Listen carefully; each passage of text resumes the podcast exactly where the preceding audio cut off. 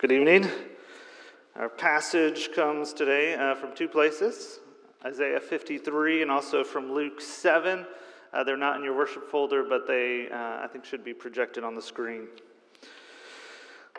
Isaiah 53, starting in verse 4 Surely he has borne our griefs and carried our sorrows. Yet we esteemed him stricken, smitten by God, and afflicted. But he was pierced for our transgressions, he was crushed for our iniquities. Upon him was the chastisement that brought us peace, and with his wounds we are healed. All we like sheep have gone astray. We have turned everyone to his own way, and the Lord has laid on him the iniquity of us all. Then Luke 7, verse 47 Therefore I tell you, Jesus is speaking here, her sins, which are many, are forgiven, for she loved much. But he who is forgiven little loves little. The grass withers and the flowers fade, but the word of our God stands forever. Uh, several years ago, when our girls were still little, we went to a homeschooling convention, Amber and I. And uh, when you go there, they sell a bunch of books, a bunch of curriculum, just different, different things that you can buy and get. And at that time, one of my daughters was about five or six years old, and she was really getting into drawing, so she was drawing a lot. And so I find this little drawing book for her. You know, it's had princesses, how to draw a castle. I think this will be this will be great. Uh, she's going to really love this.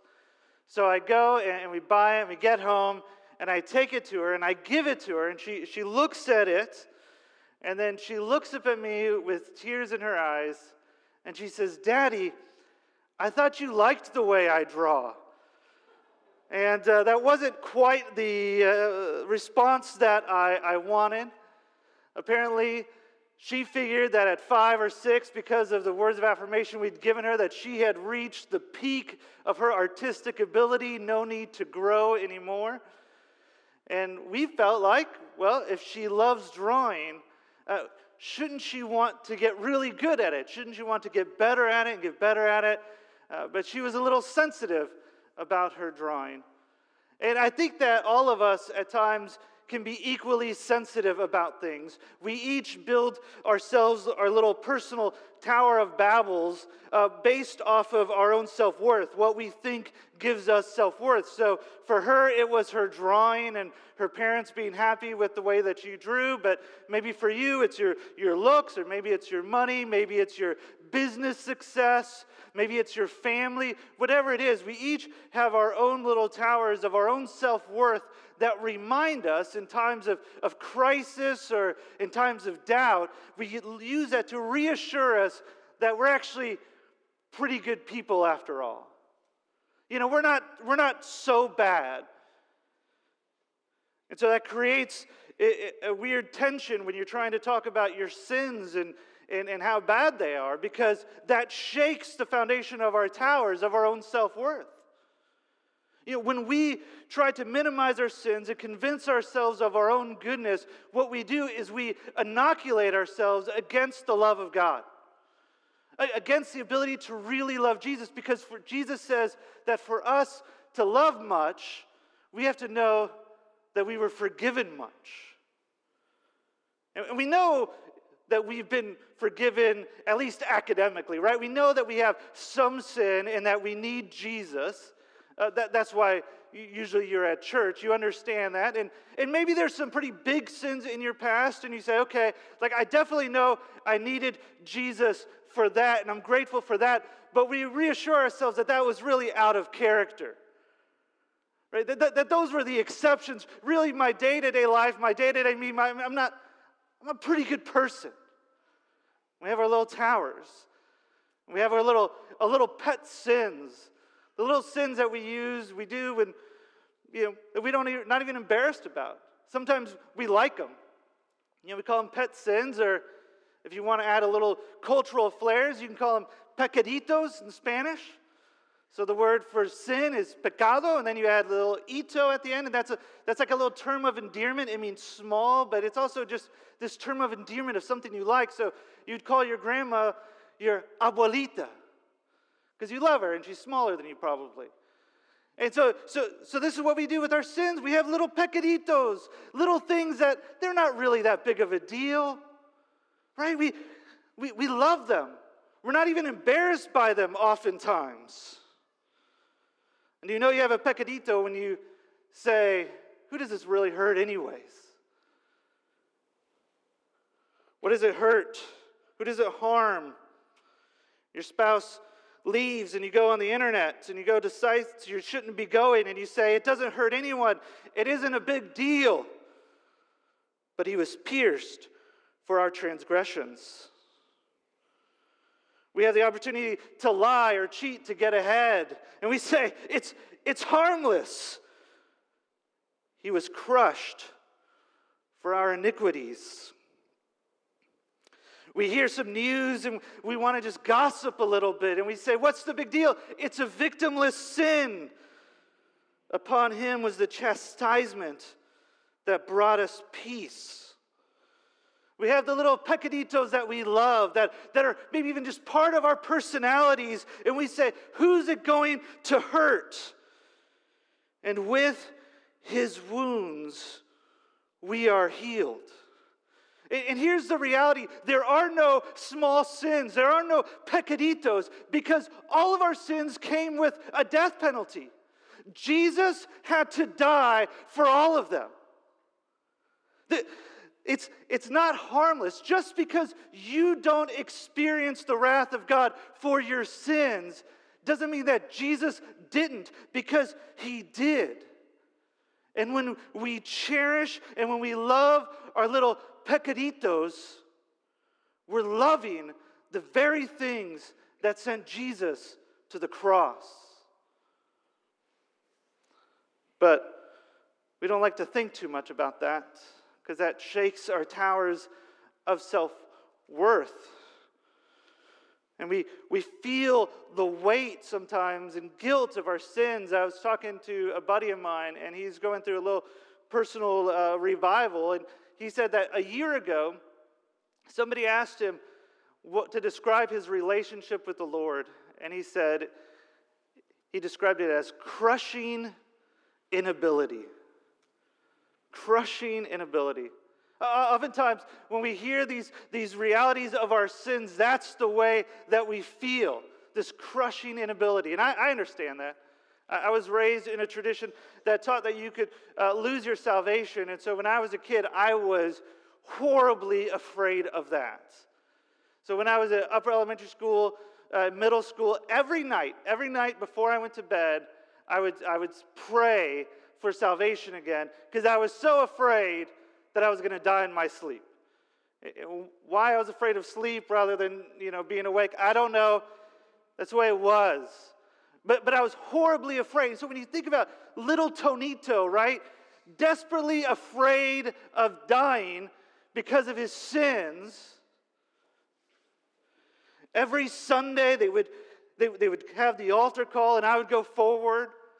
And eventually the pastor said, Tony, you don't have to come up every week. I said, You don't know my sins. You know, there's a lot of I like to travel. I want to go to a lot of places, but there's one place I don't want to visit. I'm not going to risk it, right? I lived under that crushing inability. But when we live like that and when we feel like that, the problem isn't that we're underestimating or overestimating our sins. It's not like I had too big of a view of my sins and they weren't that bad. The reality was that I was underestimating the love of God for me. I, didn't have a big enough view of his, his love and his grace. I, I understood all we like sheep have gone astray. We have turned everyone to his own way. I knew that. I knew that deeply. But I didn't understand a love like how this, this passage ends. And the Lord has laid on him the iniquity of us all. I mean, just imagine Imagine how much Jesus had to love you, to leave the glories of heaven, and to come and die for you when you were in your sins. I mean, that's an amazing big deal.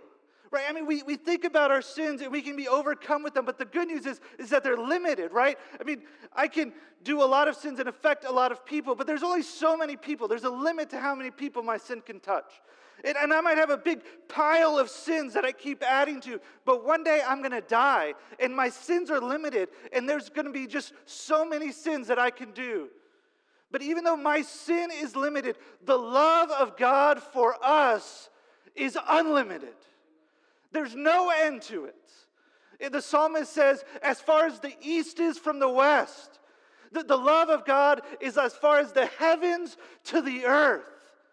It's amazing and it's big and it's glorious. And we, we think about the harshness of our sins, but it's and it's big, and it's a problem. But compared to Christ's love for you, that he would go to the cross for you, is like a pebble throwing it in the ocean. It's, it's nothing compared to his love. And so to, to build our self worth, to build our little, little tower of our own goodness, is foolishness because it won't stand. But Christ gives us something better that we can build that resting in his love for us marveling at the fact that as we as we mark the death of Christ we're marking his amazing love and salvation for us and he invites us to repent and to turn to him to leave our sins behind, and to be just engulfed in the grandeur and majesty of His love. We can rest in Him. Your sins are great, and you've been saved from much, but His love is so much greater, so much powerful, more powerful, so much deeper than we can even imagine. So, as we go and we sing um, these next couple songs, let's marvel at the amazing love that He has for you, that even in your sins, He came, left the glories of heaven, and died to take your place. Let's pray. Father, we thank you for your love. We thank you that you sent your Son to die for us. We thank you that we we weren't worthy of it. We didn't uh, do enough to earn it. But you loved us, and your love is so great. It is so amazing that we don't have to fear our sins anymore because we can rest in your love. Jesus' name, amen. All oh, we like sheep have gone astray. We have turned everyone to his own way. And the Lord has laid on him the iniquity of us all. Today we mark the most amazing thing that happened that Christ died for our sins. And it's a solemn day, but it should be one filled with amazement that you are so loved. I am so loved that he did this for me. Uh, we don't do a benediction on Good Friday, and instead I'll close in prayer, and then we ask that you would, that you would leave uh, quietly uh, and then you can talk and have a good time out there, but to contemplate the reality of Christ's love for you, uh, that you were forgiven much. Let's pray. Father, we thank you that you sent your Son to pay the price that we wouldn't be able to pay ourselves. Oh, it's so amazing. Demands are all. Father, we ask that we would be truly amazed as we think about your love for us over this weekend. And then, as we get to come back and rejoice in your resurrection and your final victory over sin on Easter. Thank you, Father. In Jesus' name, amen.